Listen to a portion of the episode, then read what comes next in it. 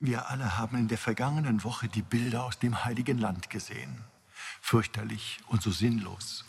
Mich macht diese Eskalation von Gewalt und Vergeltung in besonderer Weise traurig. Ich bin Präsident des Deutschen Vereins für das Heilige Land. Wir setzen uns für Verständigung und Versöhnung der Religionen, Menschen und Völker ein. Es ist kaum zu begreifen, alle Beteiligten wünschen sich seit Jahrzehnten nichts sehnlicher als Frieden und Freiheit. Und doch endet es fast immer in Gewalt. Wie schwer doch Frieden ist für alle Seiten. Wir als Christen wollen unseren Teil zu einem friedlichen Miteinander beitragen. Auch hier bei uns, auch wenn wir selbst diesem Auftrag manchmal nicht befolgt haben.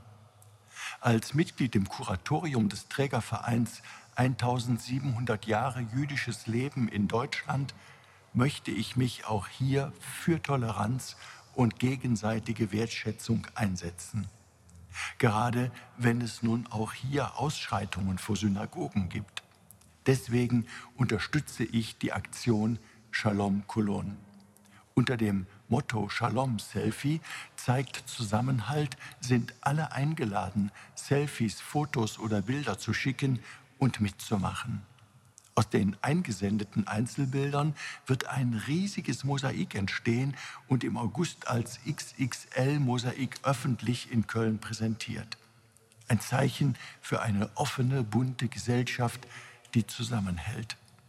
Anlass ist ein ganz besonderes historisches Datum, denn ein altes Schriftstück belegt, jüdische Frauen und Männer sind seit 1700 Jahren Teil unserer Gesellschaft. Hier in Köln waren Juden schon seit dem Jahr 321 Mitglieder im Stadtrat auf Betreiben der Kölner Bürger. Darauf weist das Dekret des römischen Kaiser Konstantin hin.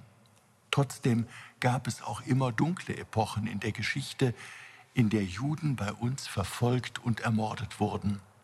Gerade jetzt erstarken wieder antisemitische Kräfte. Der Weg in die Gewalt und die Ausgrenzung ist schnell und verführerisch. Um Frieden und Toleranz müssen auch wir als Christen immer wieder ringen. Ihr, Rainer Wölki, Erzbischof von Köln.